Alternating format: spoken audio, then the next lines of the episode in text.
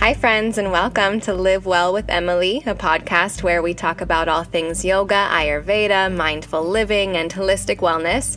My goal is to inspire and empower you to connect more deeply with yourself and the world around you so that you can live a happier, healthier, more peaceful life. Thanks for being here. Let's jump in.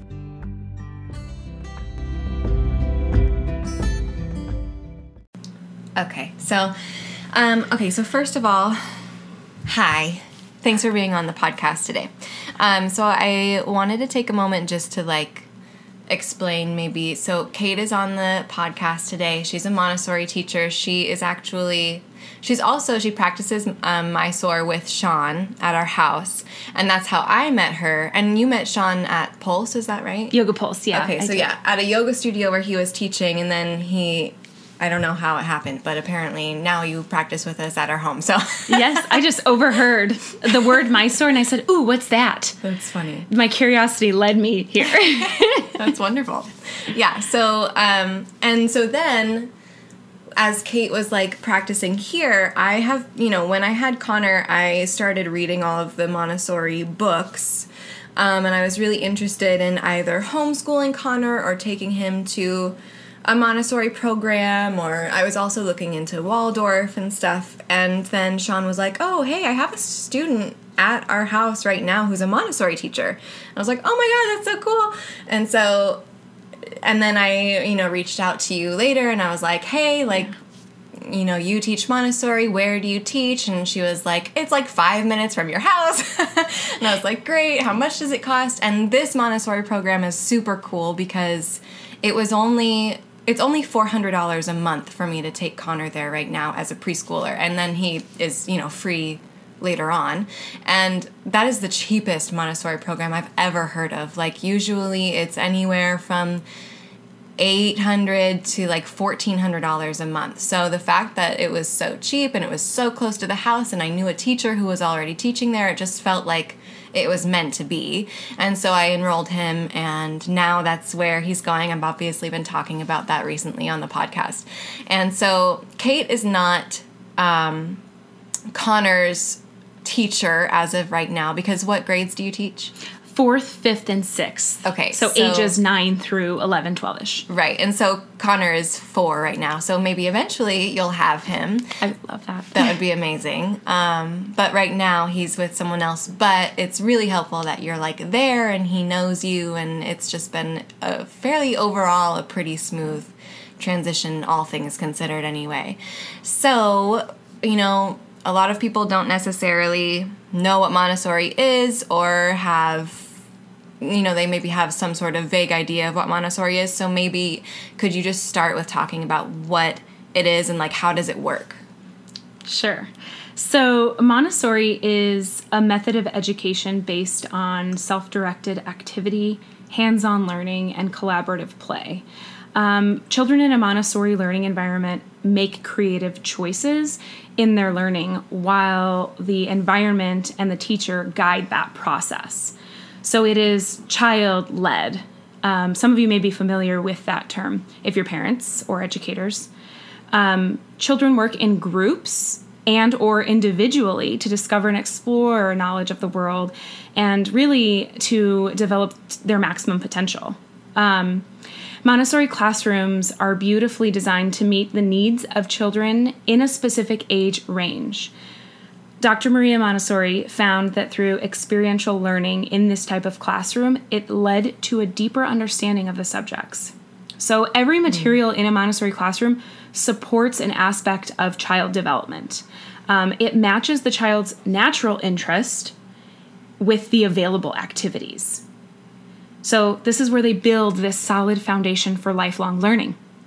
Really. Cool. Yeah. yeah. I love that. And so far, like, it's only been two weeks and like we were talking about before like i i can already tell this difference in connor with just the way that he interacts with like his environment at our house now which is really cool too.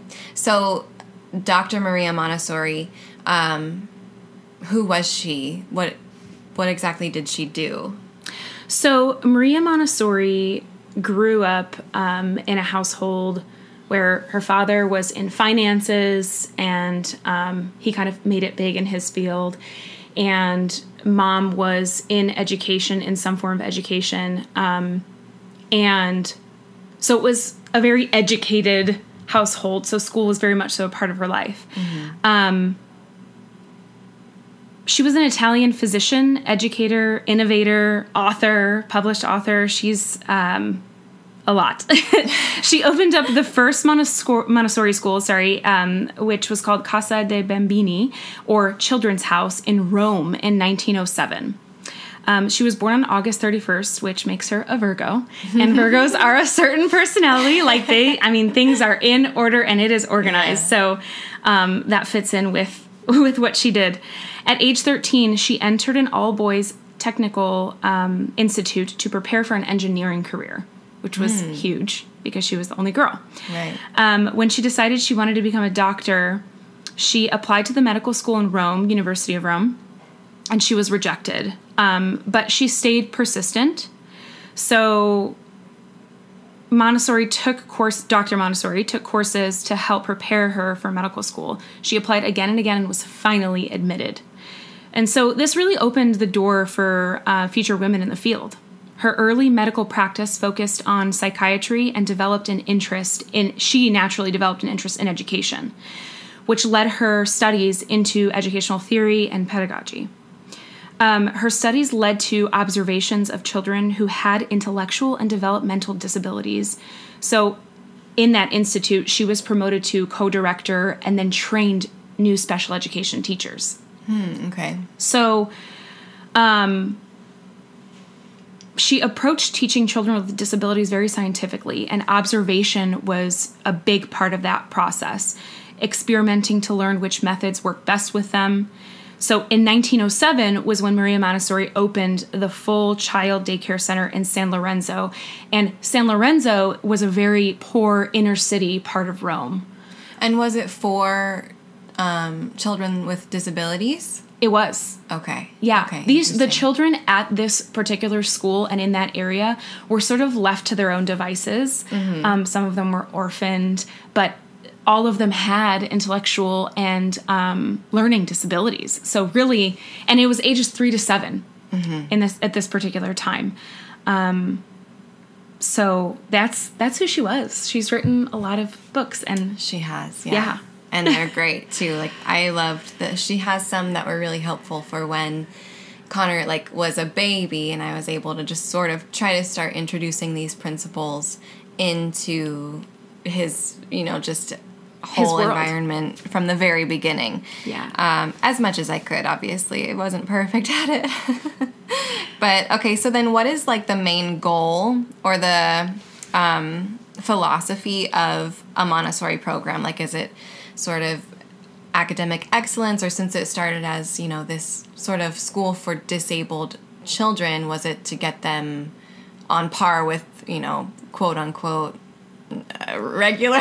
right like the norm Right, of, or yeah. typically we i mean it is typically Yeah. developing children There you go. so when maria montessori first started this school and she had these children they were unruly and it was like this it was it was sort of chaos Mm-hmm. but through her observation and observation is very necessary in a classroom at like as the role of the teacher the guide to watch how children interact with the environment and how they interact with other beings in the environment.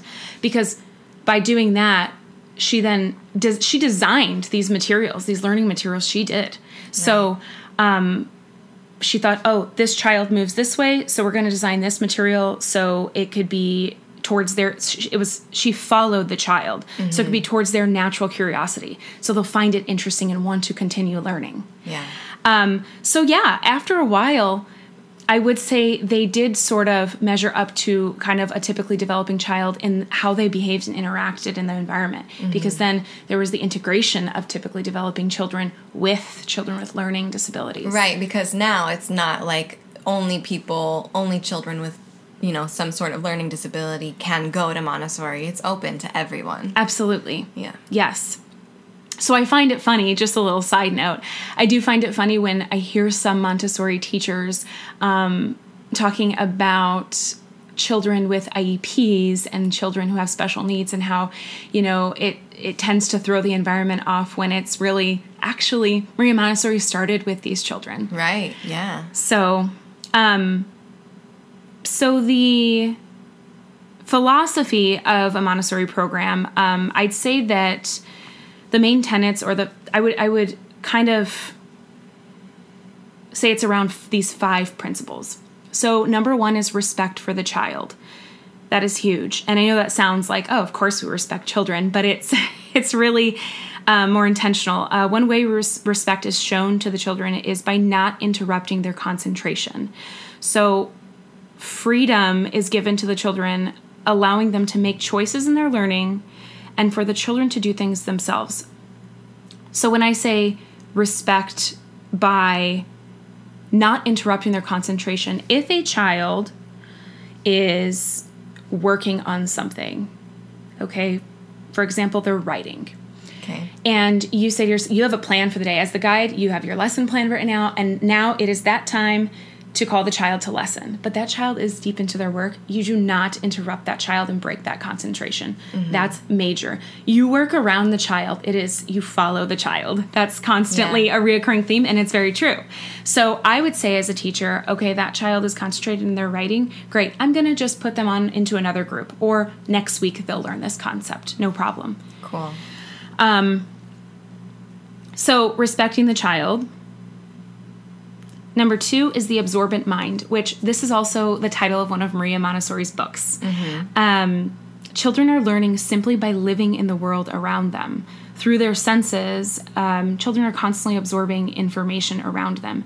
We just may not know what they're doing with that information in that moment. Example, I was in an elementary classroom last year working as an assistant, and you know, the guide was just drilling these children about how to um, take notes during a lesson. So she hmm. used history as a whole group lesson. She would give a PowerPoint presentation and she would kind of be guiding them and teaching them how to take notes. And it didn't seem like it was clicking. It's like the children didn't, it was like speaking a foreign language.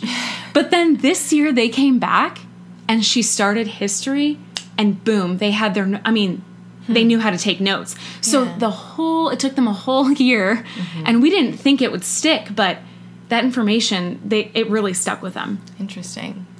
Uh, three, I would say principle three is sensitive periods. So, Montessori pedagogy believes that there are certain periods of time in which children are more ready to learn certain skills. Um, these periods last as long as it is necessary for the child to acquire these skills. There's no timeline for a child. Or is there like an age, like, oh, now you're here, so this is what you're going to be best at learning? Yeah. Like, for example, the primary age group is ages three to six, and that's the primary classroom. Now, towards the end of time in primary, um, children are transitioning to go into the elementary classroom. So they are excelling at certain things, um, writing being one of them, you know, and so they're they are the leaders of the classroom and the oldest of the classroom. And you can tell oh my gosh you can tell when you're in observing which child is ready to move on. And yeah. even based on their social skills like their communication skills it's like okay they can take it in the elementary classroom. Mm. um, so timing of that sensitive period like we were talking about also varies depending on the child um, this is where observation by the guide or head teacher of the classroom is critical because they take the time to identify which student is ready for which set of skills and where to start them. Mm-hmm. That sounds like a lot of work. Oh, it is so much work. And the whole record keeping component of yeah. a Montessori classroom is very intense. I have about like four documents that I use. Wow. Yeah. Um, That's cool. Yeah. So, number four is the prepared environment. This is huge. Montessori method suggests that children learn best in an environment that has pre- been prepared and designed for them to be able to do things themselves. So, independence. In a child, or it is child centered, so it promotes the freedom for them to explore the materials safely and in an inviting way. This is from the womb mm-hmm. to adulthood, prepared environment appropriate to that level. Mm-hmm. Um, and then number five, auto education. Children are capable of educating themselves. Adults do not give them enough credit. Mm-hmm. And I have seen that. I mean, this is one of the most important beliefs of the method. Montessori teachers prepare and provide the environment, inspire and guide them, encourage them for the child to educate themselves.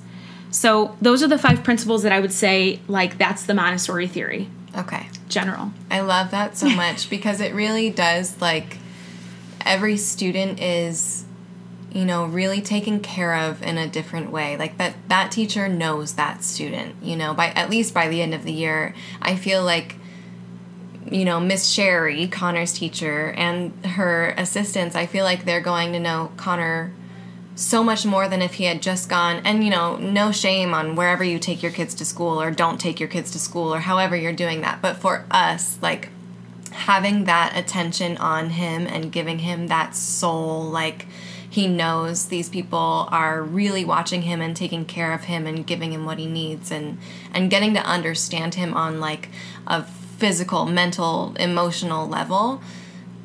I feel like it's just so much more in depth than if we were to just put him in a public school where he was, you know, sitting at a desk all day and just told now is writing now is math now is whatever. And i don't think he personally his personality i don't think he would do well in a situation like that. No and no oh my gosh.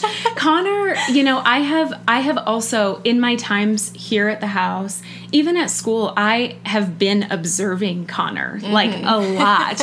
And so you have done an amazing job guiding him yourself because he does have at his age level or at his his just level in general uh, this certain level of discernment. So like he knows what he needs to a, a certain level and knows what he wants you mm-hmm. know and so there was a situation you had mentioned to me about last week or the week before um, about how he was having a tough t- having ooh, a tough time saying goodbye you know in the morning when you had dropped him off.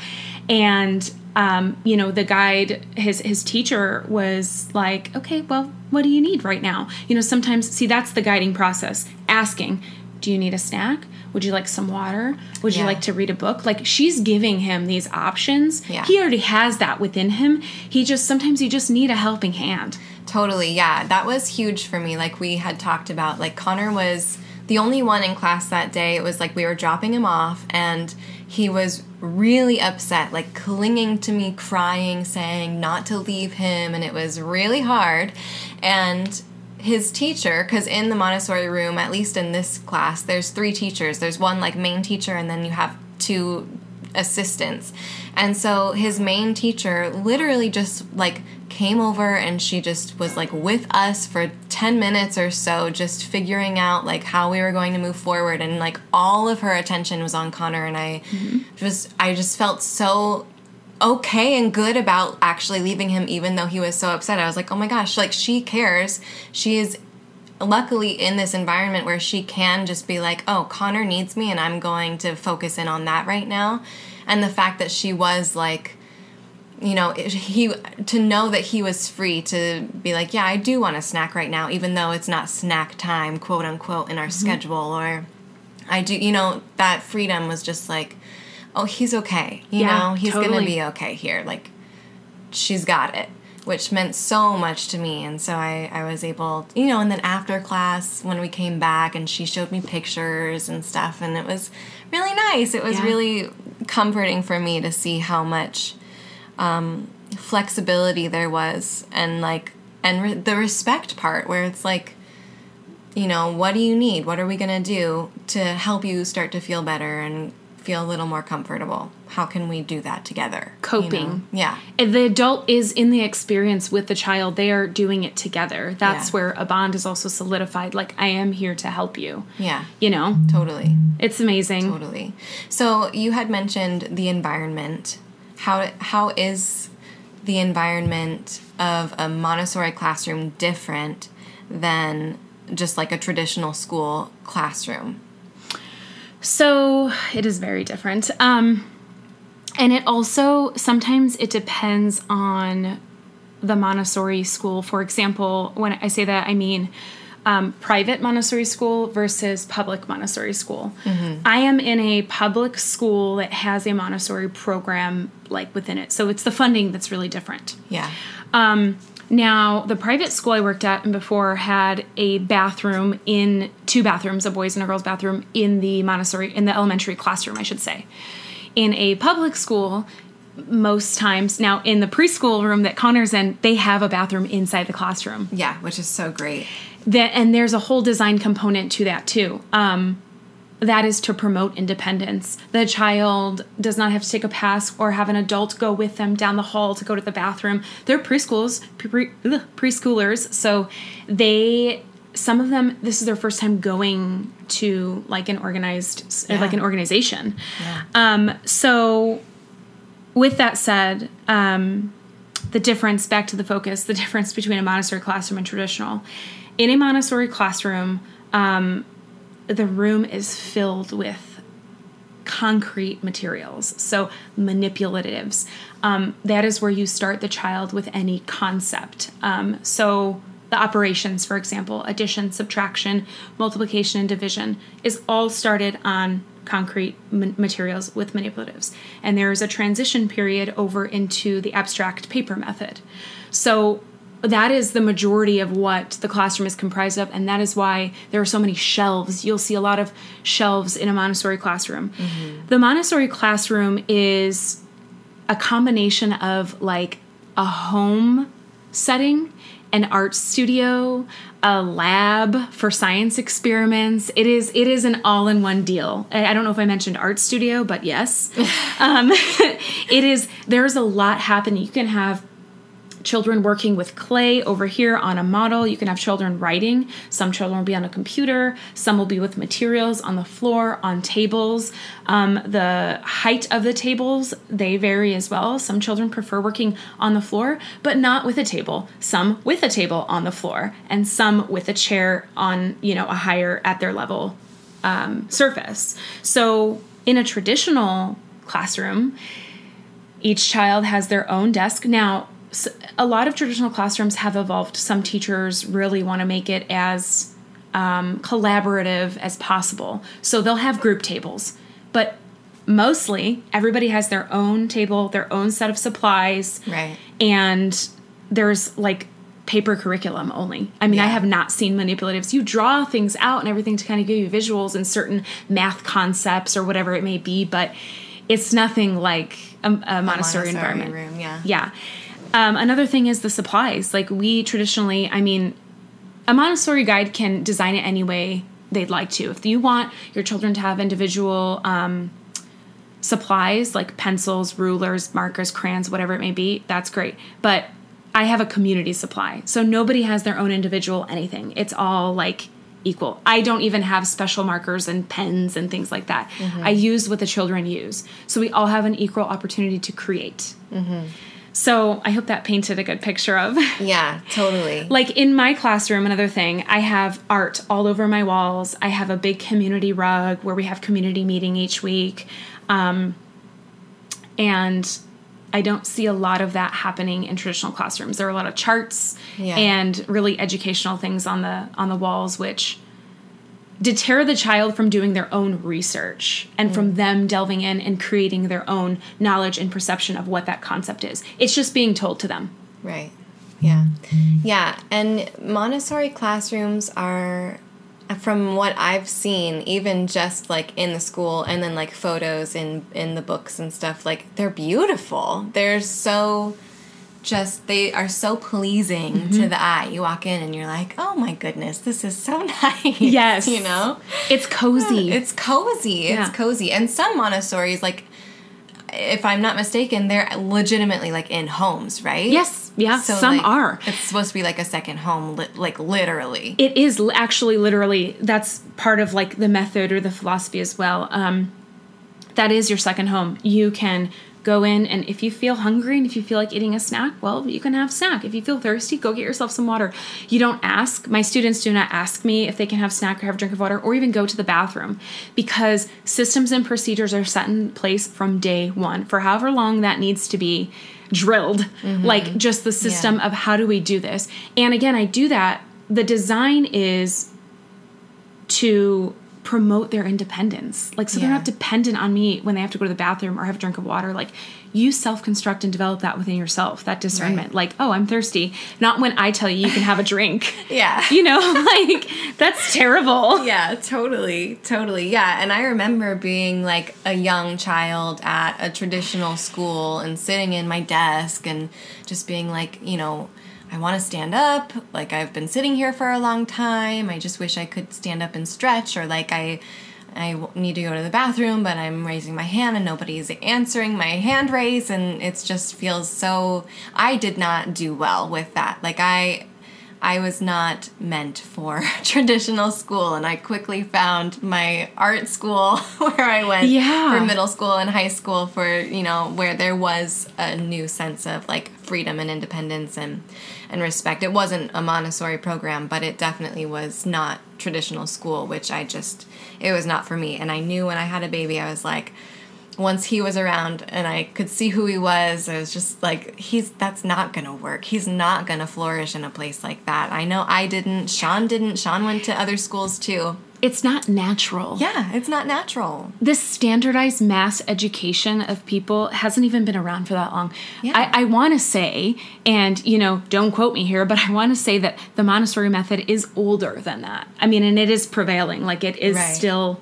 Yeah. it's happening. yeah, and it's totally flourishing. And Yeah. more and more, you know, parents I think are seeing the importance and the benefits of using a program like Montessori or Waldorf or whatever, you know, unschooling and whatever else there is. But I yeah, I definitely think it's great that for one that like like you said, you work in a public school, but they have Montessori programs inside of it, which is so cool. You know, like how accessible is that for people? Way more accessible.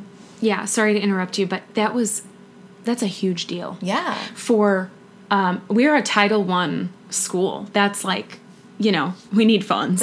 um, in other words, but that's how I always feel, like in the back of my head. But, but the thing is, um, these children all equal it's all equal everybody has access to Yeah. this method and education that's huge they don't have to now preschool that's at the state level that's Right. different so there is some sort of you know fee that you pay monthly but once you get into the public education you know the k through 8 or k through 12 i should say it is free and i'm like wow i, I could not believe it so i'm honored to be a teacher in under like the public school system because i'm going to continue this and Yeah. and and hope that it grows Yeah, I think it will. I really do think it will. So then, how did you um, get into all of this? Like, how did you become a Montessori teacher? How did you make it your career? What happened?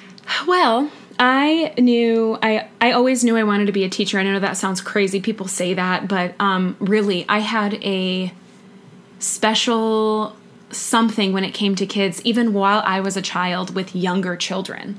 Um, I would always watch cousins and you know siblings and things, and um, come up with activities to do together. And i was just natural. I was just naturally good with them. They confided in me. So even from a young age a lot of relatives told me like oh you'd be a great teacher. But um, you know my parents always discouraged me from the career because i wouldn't make a lot of money. So mm-hmm. i convi- i was convinced under that that oh i should pursue other careers well. I'd be great. I'm a great caretaker. I should be a nurse. Mm. So here i am here i was in nursing school. Oh, mm-hmm. pre pre nursing, and then um, I was about to start the program when right before I had the opportunity to go live in Macedonia and work in Macedonia. So I was like out of the academic world. I took some Spanish online because I said to myself, I really want to learn Spanish and I think it'll be helpful. Anyway, uh, long story short, I found myself in Florence, in Italy and I had met this uh, woman. I, I was just traveling along with this group of women. We were all doing the same thing. We were just wanting to explore.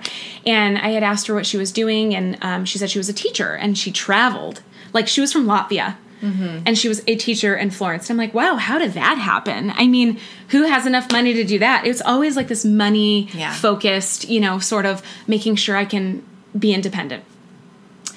And so after long conversations and late nights, uh, she said, You know, I, I know that you're going to go back whenever you do go back um, to the US and you're, you're going to be a teacher. Um, you can be a teacher. And I had talked to her about Montessori because I had been looking um, into different teaching programs. Mm-hmm. I said, Gosh, how can I be a traveling teacher? Mm-hmm. So, AMI is the International Montessori um, Association, and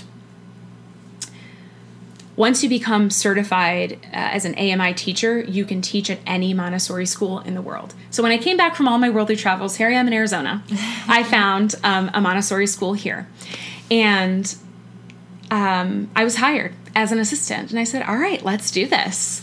Um, and the the guides at that school had mentioned to me they said wow kate you um, you really have a natural take to the montessori method. And we we're not saying that to you know pump you full of sunshine. We're in other words we're saying that because like maybe you should pursue getting your training and becoming a guide because you just i say one thing and you're already doing it you know, guiding me as an assistant with the children. The way you move about the classroom, the way you speak to them, you're at eye level. It's just you've got it. So I'm like, oh, okay, I guess I've got it. um, so um, then I I entered into the uh, education program at ASU, and um, I said, after I get my undergrad in education, I'm going to pursue my master's in Montessori education. I didn't know that this was even possible. in the states. Mm-hmm. because again it's very like i feel like standardized education sometimes overpowers these. But when i found out there's overpowers like montessori method and, and right. schools when i found out it was under a public school i said all right this is the in. Get my foot in the door. Yeah. And here i am. I'm finishing my undergrad. Um, i am a montessori teacher but i'm also getting my training at the same time. Official training i mm-hmm. should say. Um, so that's kind of how i got into it Cool.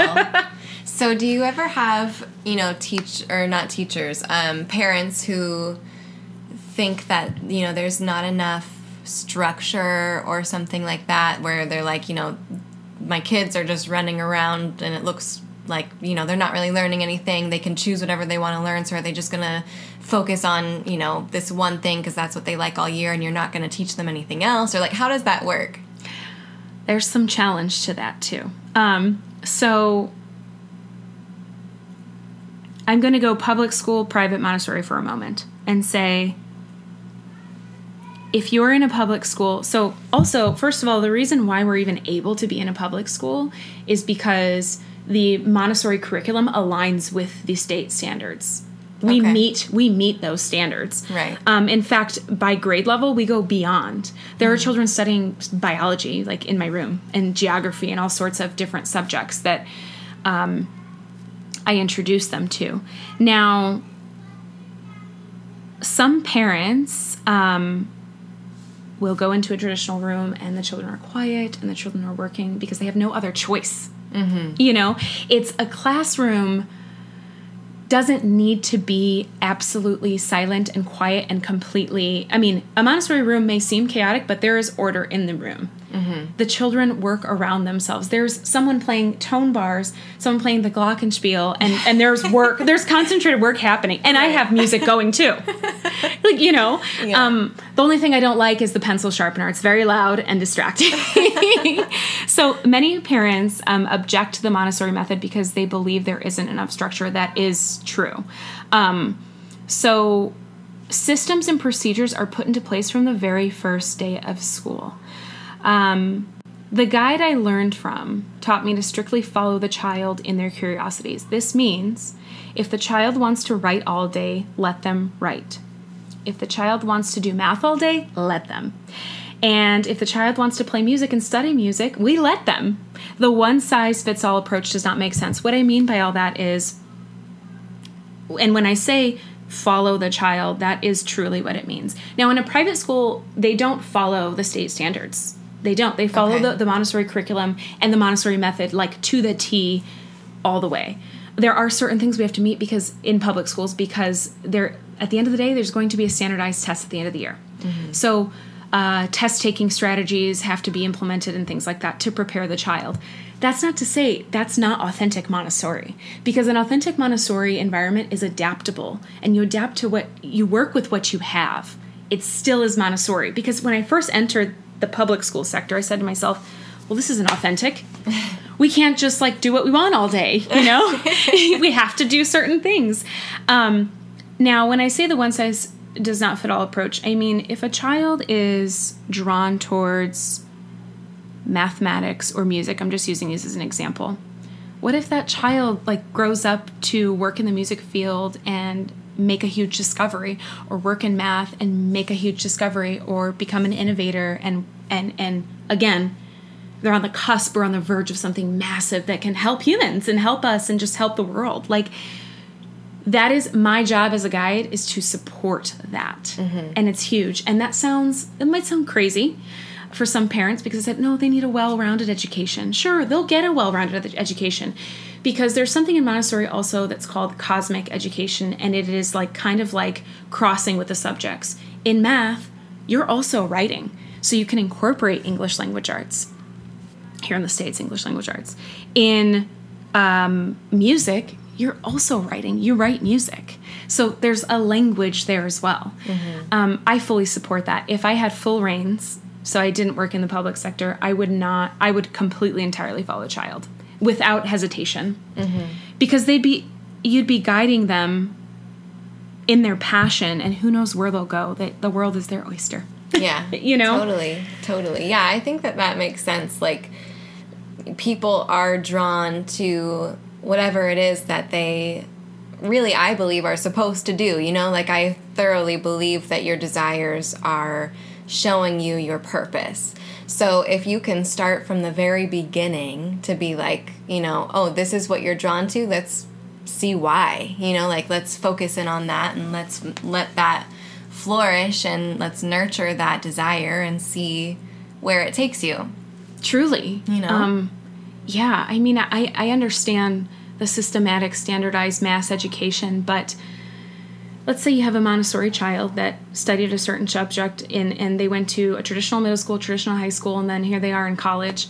I mean, tell me one person you know with like, maybe not one, a few, that you know with, you know, a college university education that is actually working and progressing in their field of study and can articulate and be an expert in their field of study. Mm-hmm. It not very many. Yeah not very many. So yeah. they, you know, unless you're a doctor, you go to a trade school, something with a license, a degree associated with a license, and like you need the expertise there. Yeah. But you have like degrees like communications and not knocking anything. Right. Because there's a reason, there's a method to the madness. Yeah. You're in society, you have your degree, you can get a higher paying job, etc. I get it. Mm-hmm. But there's something special about following the child. It really is. I think so too. I think so too.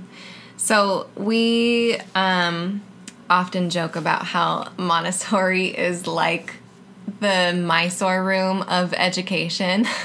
yes. Can you maybe like dive into a little bit of I guess we kind of are talking about that, you know, that like in the same way that we use the Mysore room as a way to look at the individual yoga student and see where they are and how we can um, speak to them and teach them in a way that they can hear and understand and move forward from.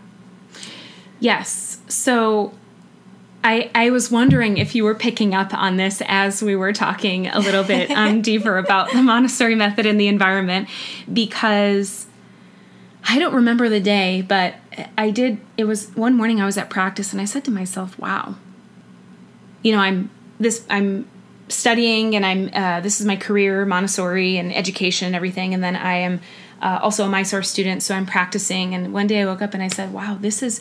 Like the, it is the Mysore of education because in Mysore we start practicing, you know, primary series, but we're not doing the whole full blown primary series from day one. Mm-hmm.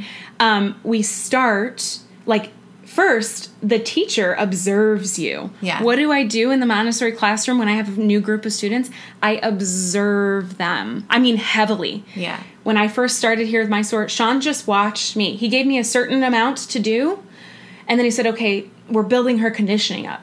What do I do the first few weeks of school? I start building the environment so that the student can independently, individually go through all of their areas. For example, I have a system for spelling words and vocabulary words, and I have a system for math facts, okay, and how to learn math facts. And by the way, the kids are not totally scarred by the way I do math facts because I I was totally scarred because every Friday we'd have a time test and it's like, man, you better know your your your four table, your four times, you know, everything table. Um, so anyway, they have fun. They have a lot of fun with it. So the first few weeks, I set them up for success by doing that. Then I can release them and they independently do their own, and then I add on mm-hmm. slowly but surely. Then I can step away and I can say, okay, next week I'm going to give her this lesson, I'm going to give him this lesson, and I'm going to group them based on ability.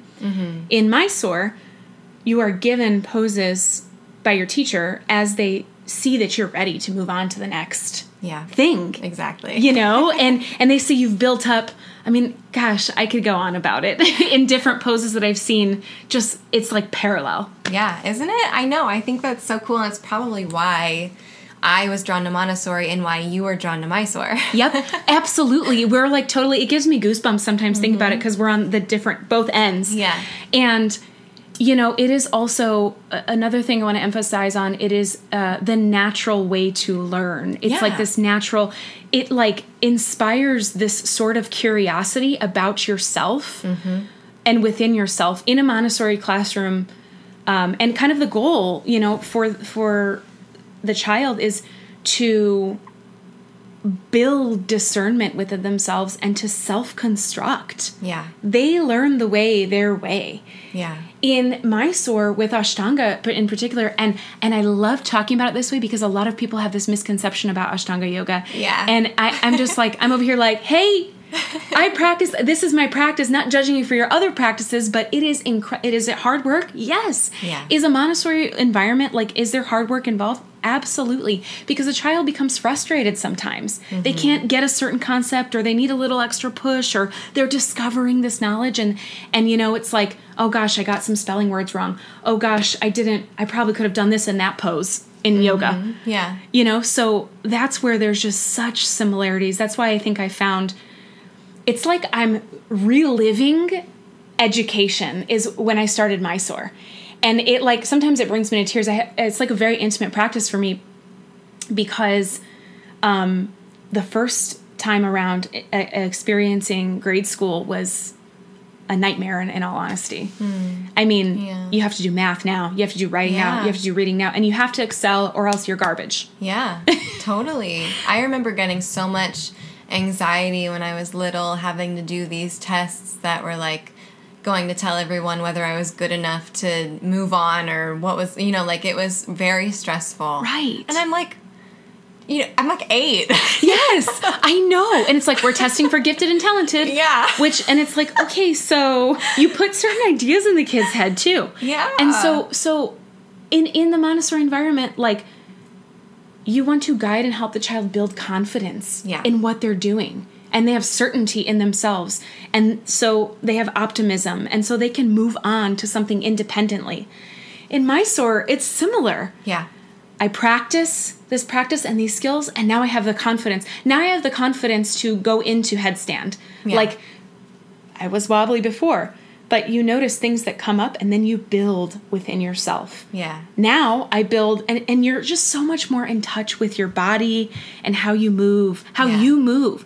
Because not everybody is made for every single pose. Right. You can practice and practice, and, and maybe, and that's not the goal anyway. Right. Not course. everybody's made for every single subject. I mean, Yeah, totally, totally. No, I totally agree.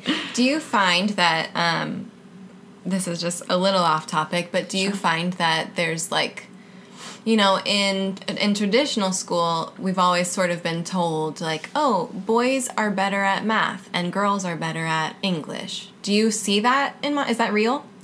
I do not see that. You don't. mm-hmm I did not buy boys and girls bathroom passes. I bought the neutral ones. No, but um, re- really though, I was shopping. Genuinely, that's a side note on Amazon for bathroom passes for them.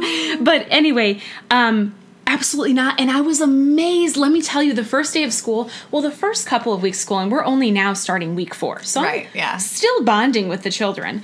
But I would ask them. I'd say, okay, raise your hand if you love math more than half the class raised their hand Wow. and Every single girl in my room raised their hand. I was kind of astonished. I hated math Oh yeah, me too. for the longest time. Now I have the opportunity to relearn these math concepts Yeah. and share that with them. yeah. So, and boys, I have authors. yes, seriously. I have this one who actually go he was uh, Miss Sherry's student and he goes back to that classroom to read the children's stories. Oh, cute. Yeah, so he like he'll like go visit and that's a whole nother aspect of the Montessori room is having all age groups and environments blended in each other's classrooms but Yeah. i didn't get to that um so so yes that whole boys with math girls with english thing is like not a thing in my room at least Hmm. and i've seen that in other montessori environments as well Yeah.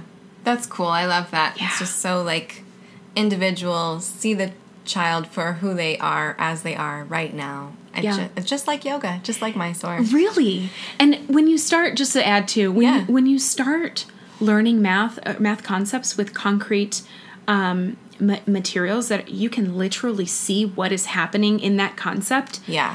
that gosh, that builds just a different foundation for you. Oh, yeah. So when you move on to pen and paper or pencil paper, I should say, um, it's like, oh yeah, this is what we're doing. We're just writing it down. Yeah, totally.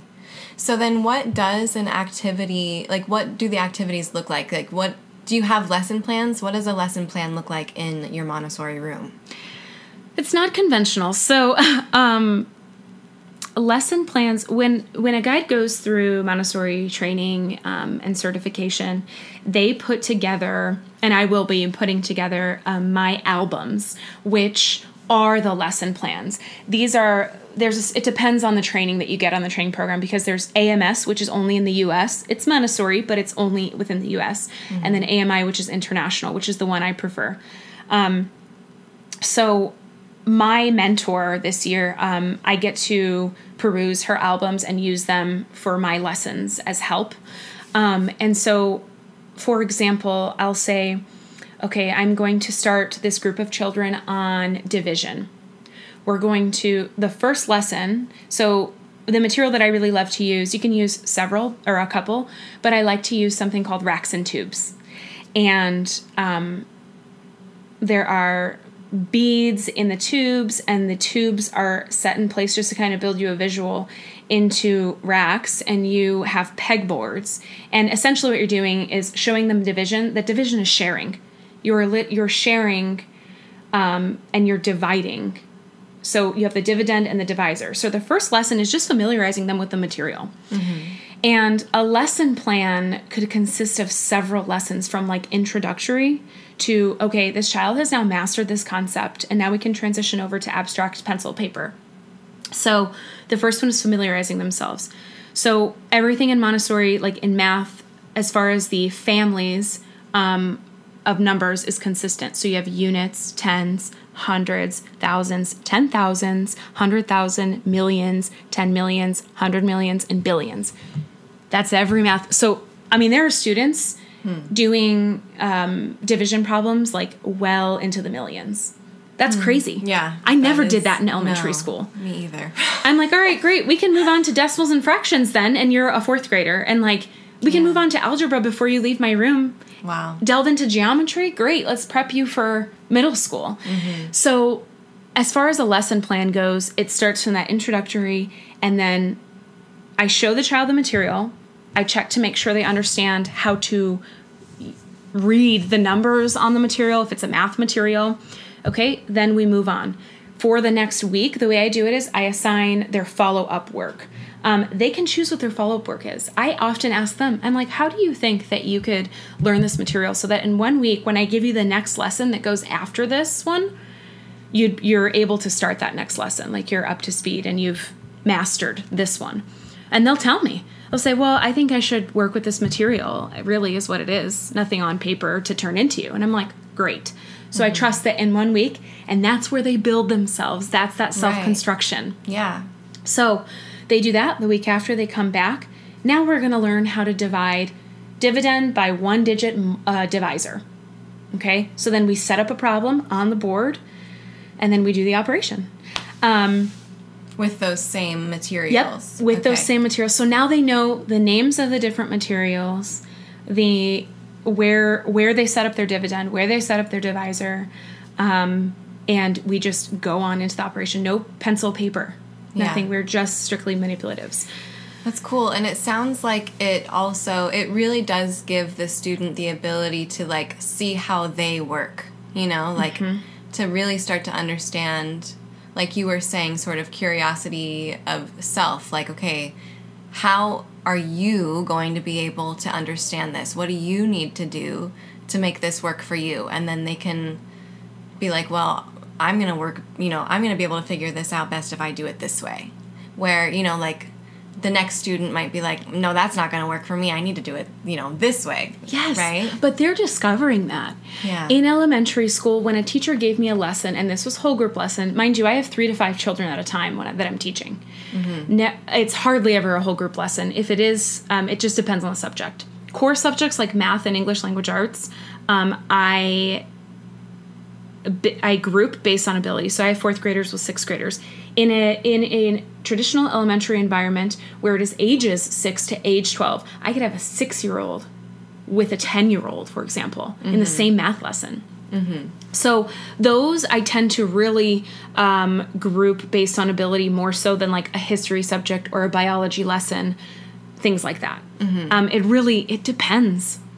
So that's what a lesson would look like. Um, so that's every week, you know, over the weekend or on Fridays for the next week, I just group children. Mm-hmm. And then for me, since I am training this year still, I learn the I mean, I've learned these concepts once in my life, right? So I just need to be shown, really, I need to be shown one time. I take my notes and then I'm prepared to deliver the lesson the next day. Cool. Oh, I love that. It's so neat. Okay, so then how can parents start to implement Montessori principles into their home and like you know, can they use this Montessori method as a homeschool curriculum? Is there any sort of um, resources that you would recommend if someone wanted to start doing my or my sorry See? Montessori? Yes, um, I always tell parents you can start from the womb. They are, it starts all in there. And so I had um, a teacher at the private Montessori school that I worked at. She was fantastic. Um, she scared me at first because she was so um, in tune with the children and and it was all so child led follow the child. I was an outsider who didn't know really anything about the montessori way or method and so i would come in kind of traditional. And she said no you you can't say certain things because that gives them certain impressions and it's im- that's they that's with them for the rest of their life. And so i'm like i didn't think it was bad but i see where she's coming from. So she worked with someone in San Diego. She received her certification, uh, someone named Dr. Montanaro. And Dr. Montanaro worked closely with Maria Montessori. Um, she wrote a book called Understanding the Human Being, and the cover has a baby on it. Um, and it it she talks about from the womb to you know throughout childhood and it is like a child development sort of book. So i recommend to parents if you are wanting to be a parent or um, if you're already a parent read that book. Um, also parents like themselves need to be open to to the Montessori way because a lot of times, you know, we want to tell the child that this is the way. But in order for them to build confidence and to self-construct, we need to have we need to give them more credit and trust that they are building the way yeah. and guide them along the way. You know, you have to, you're so much more in tuned, really, the Montessori way. There are lots of resources out there. Um, you can link, if you'd like, um, Yeah. some titles to books. I mean, Maria Montessori wrote several books The Absorbent Mind by Maria Montessori, and then Understanding the Human Being by Dr. Montanaro is where I would start as far as reading material. Um, I did find, because in the past parents have asked me as well, well, gosh, how do I design my home um, in like a Montessori way? yeah. What I will say is never use a crib, always use a low bed. That's my first um, when I when I first worked in a Montessori environment, I did start in the Nido room. The Nido room is the infant room. Kids start going to school at 3 months old. Hmm. And you literally do exactly what the child like you follow the child. If the child is hungry, you feed them whenever they need to be fed. If they're tired and sleepy, you help them, you pat them to sleep. I mean, all the way. Mm-hmm. They see that you are being receptive and accepting to that. So then they start to trust you and build a secure bond with the adults in their life so they, they can have trust. Yeah. That's massive. Yeah. Um, so making your home kid friendly having all of the you know um, outlets covered of course I, some people like to use the term baby proofing but and it's really for them to be able to touch and explore everything in their environment everything at their reach should be safe Yeah. Um, low shelves. I, I mean, I could really design like an, an infant's room, and I can't wait to design my own um, because I've helped. Um, I worked with toddlers, like in the toddler classroom for a while, so uh, y- learning how to use the toilet. I don't really like to use the term potty training or toilet training because it's like, no, they're just learning how to use the toilet. In that classroom at the official school I worked at, there was a low toilet, and so mm-hmm. toddlers. I mean, they couldn't say words, Yeah. but they could go use the toilet themselves. like, like amazing. Yeah. So things like that. The reason for the low bed versus the crib. When you place a child in a crib, it messes with the blind spots of their vision and with their vision in general because of the bars. Mm. Not only that, like they can't freely move in their environment. You have a low bed, so what if they roll off the bed? It's fine. Yeah. You don't have anything that's going to endanger them. Like they are allowed to get up out of their bed, little bed whenever they want to Yeah. not whenever they're crying, screaming, blooding murder for you, where it's way past the point of frustration and sometimes trauma. Yeah. Totally. Totally. So, 100%. yeah, so just to give you kind of a I mean, I kind of went all over the place with that, but it because it starts so early on. Mm-hmm. Um, yeah. And like I said, um, to this episode, you can attach Yeah. whatever links, Yeah. Resources, and things. Yeah, definitely. I'll have books and I don't know, maybe websites or something too. Um, that's yeah, I love that. Like you want the child to feel like they you're fostering independence, right? Like you're trying to get them to like I've seen videos of like one and a half year olds, two year olds cutting their own vegetables and making themselves a snack and washing their dishes afterward. And like it's so amazing. I wish i wish i could have done that with connor and i i didn't. And now like i you know we're working on it now for sure and he makes food with me all the time and Yeah. stuff but but like it's incredible what they can actually do if we if we make that environment available to them They're watching your every move. They Yeah. do what you do. They're learning, literally absorbing. Yeah. Um, in the toddler classroom, I had the toddlers that were close to age three, where they were going to transition into the primary classroom. I had them in charge of snack. They weren't even saying full sentences, and they can put the placemats down because that's how they learn like where you place your fork your uh, drink your plate this that and the other they handle glass oh my god at, Yeah. at under age one they handle glass oh yeah oh yeah, yeah drinking out of no sippy anything Yes, just a cup, a glass cup, Mm-hmm. Yep. or you know, a little mini mason jar as we do. yes yeah absolutely and so so it's incredible what they can do. I had them organizing snack. I had i had children uh, putting together flower arrangements for the week to make the environment beautiful. And they would arrange and they would put the flower arrangements at every workspace. They knew what to do. Yeah. and this specific child i am so proud of her and i love her so much and i miss her because she's not at my school right now. She had a learning disability and intellectual disability and she was totally functional and and with it. That's awesome. we just gave her the chance and and and believed in her Yeah, and then she saw that you know she could believe in herself and do what she needed to do to move forward. yes in the nido room I'll, share one more thing i mean Yeah. if i could there i have a lot of experiences but before i changed di- I mean, I've changed many diapers in my life, but but before I was doing it professionally, right, for work. Yeah. I said to myself, and I said to the guide, I said, you know, there's something that's there's like a missing piece for me here. Like, I am not asking you how to change the the diaper, but like this is a child who doesn't know me, mm-hmm. and I don't want them to think I'm violating them. Mm-hmm. And it's like really important for me, and that's that's the one of the first guides to tell me.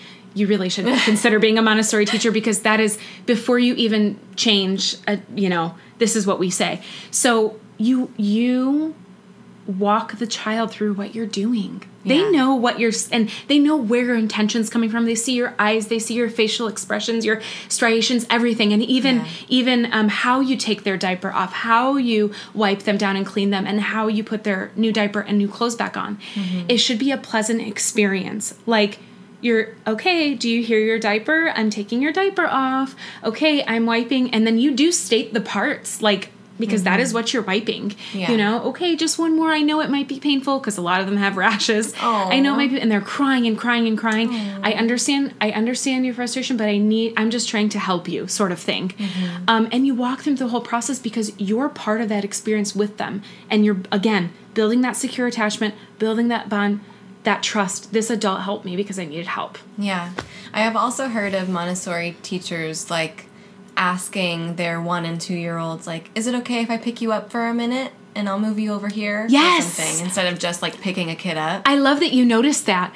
A lot of times, if I'm not, if I don't have like a, a relationship already established with that child and I know their boundaries, limits, lines, everything, absolutely. My students, even right now, I mean, I'm only four weeks in, but I'll ask them sometimes because I'll see them motioning towards a hug. They love hugs, but I'll ask them, "Oh, you, would you like?" Or I'll ask them, "Would you like to give me a hug?" You can.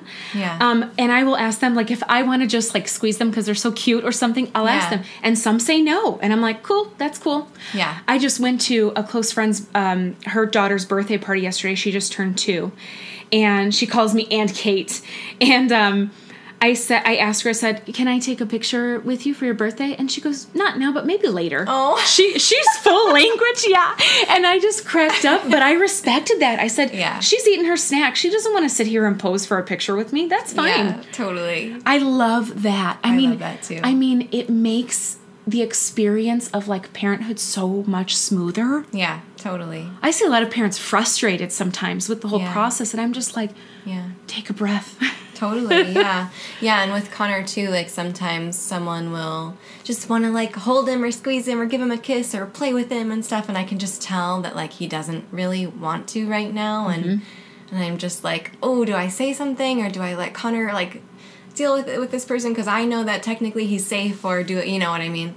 And it just depends on the moment whether Sure. I say something or I don't for the most part, but um but it's just yeah it's so interesting how we just as adults we kind of are just like okay i'm gonna pick this kid up now and move him over here Yeah. i'm gonna it's like no that's an actual person though who has feelings and boundaries and like you need to respect that in a, a way like they're a, just a little person you know they're still a person though Yeah. and to like notice that and realize that i think is so important because i do see a lot of times like this lack of understanding of they have emotions that need to be met and understood and respected too you know yeah, and the child has preferences. yeah exactly It, just because they don't have the language, they still do. You can tell, and it's very simple. Yeah. I pick up the child, I move them here, and they start crying. Mm-hmm. Clearly, they don't want to be put over there, or, or you just broke their concentration. Like, Mm-hmm. that infuriates me. And it starts Oh, yeah. from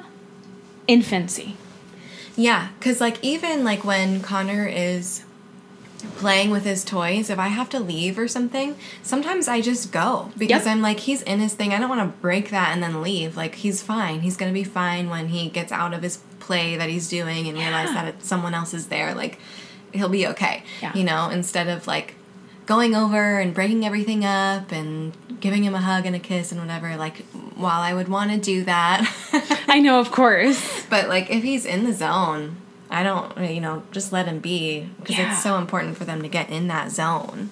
Oh my gosh, yeah. And it's the flow, the whole flow zone. I think of that in Yeah. Mysore too. Yeah. Like when you're in your practice and you literally don't see anyone near you and you don't hear anything. It Yeah. literally except for like your movement, your breath, your that is like I've never experienced ultimate concentration before my practice. Yeah, and then imagine if someone's like, "Hey, hey, wait, come here for a second. Let me give you a hug goodbye." Or Um. I like, would be- "Okay, bye. Uh, yeah, I would be so annoyed.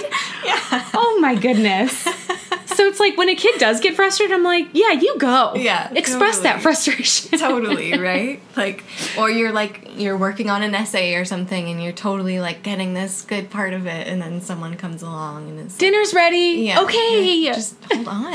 yeah. give me a second i'll be there Yeah. totally so then Um, you've been calling, t- you know, Montessori teachers guides.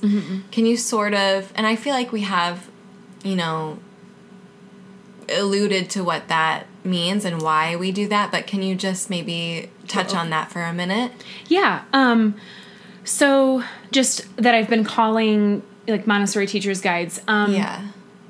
we are guiding the processes and guiding the child's interests and curiosities um, because they are children they are discovering some things for the very first time Right. and so um, for example the way the shelves are designed sometimes on my biology shelf i have a microscope and i have maybe some slides with like some plant cells um, and maybe some books but not too many because if you just give them everything they need, they'll never find it on their own. So you're just guiding them to an introductory of like whatever that subject is, and then they further on they discover. Now, on their journey of discovering, you know, and the world around them, let's say they're like, oh, I'm really interested in biology. I want to go, I want to delve deeper into this they might ask you, "Well, Miss Kate, what's in it? how do I start? Where do I start mm-hmm. here?" So that is where I step in and I give them this lesson that introduces them to the five kingdoms or the plant cell, the animal cell, and I'll show them the kind of the different parts, but again, not too much information and that is intentional. And you say, "Oh, you know what? Gosh, I didn't finish this. Maybe you could help me finish it." Maybe you could help me finish this material. Sometimes on purpose, I will not finish an informational booklet. Well, we call them nomenclature booklets um, and three part cards, where the three part cards are the image or the visual of the subject, the content, and then you have um, like the content written in words and then you have a label. And they go those three parts go together and they're out of order in a box and the child places them where they need to go. So you give them that language and that terminology through the lesson. Now they're studying the foundation of whatever subject it is and then they go. That's where the guide comes in. Mm-hmm. Um, because you're not necessarily teaching them every single detail and every single little crevice of that subject. Yeah. but let's say they're deep in their research and they're like, oh man, you know, something now you through observation, the guide watches and is like, okay, now they are ready to put this together in a research format, whether it's a report, whether it's a presentation. And now they may ask me or they may not. Or I may just give them an idea, a little tickle of, gosh, this would be so cool for the rest of the class to see. Maybe you'd want to teach them about it. You've done a lot of research Oh, I love that. you know like it's it's so and i really i mean the way i'm saying it to you i really say it in the classroom you know like i'm very inspired by their Yeah. like work Yeah. So- I love that. I love how you say, you know, you're not giving them too much information because we do that too as yoga teachers, you know, like it it's just like that too, especially in the Mysore room. I feel like there is this level of giving them just enough to start them off, but then allowing them to explore that within themselves and find the answer in a way within themselves and dig deeper in their own way and you know, it's all just so parallel. it it really really is So cool. yeah I love that. me too So, okay, this has been so great. Is there anything else that you just want to like add or close off for the listeners that you really want them to know or hear? Gosh i don't really know. That's a that's a big one at the end there. Um, if you've ever been curious about montessori um, it is i i just again no judgment towards any other educational path you choose but it is so the way in my opinion because it really just follows the natural way to learn and um, following the child is really they're able to just build themselves up uh, so much independently. My gosh um, so if you're wherever you are in the world, um, search up you know the Montessori programs in public school sectors and make their numbers grow and sign your children up and put them on that wait list because they'll eventually call. Yeah. And at whatever point they do call, keep them going um, because I would love more than anything in the world. My wish is for this to go national. I mean, there are certain states. I, I don't know if it was South Carolina. I don't remember what state exactly, but like their whole state goes like the Montessori way. They're Cool. so slowly but surely. yeah, Um, make it's it happening. the new norm. Absolutely. That's that's my wish. That's what I have to leave you with. Me too. I wish that too. Sweet. Oh my gosh. Well, thank you so much. This has been great. yes, thank you for having me. Yeah.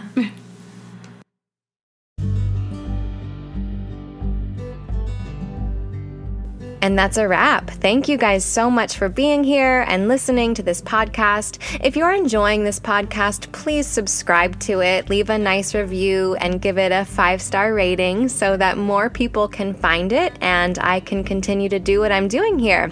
I'll be back next week with some more health and wellness goodies for you, so stay tuned. Love you.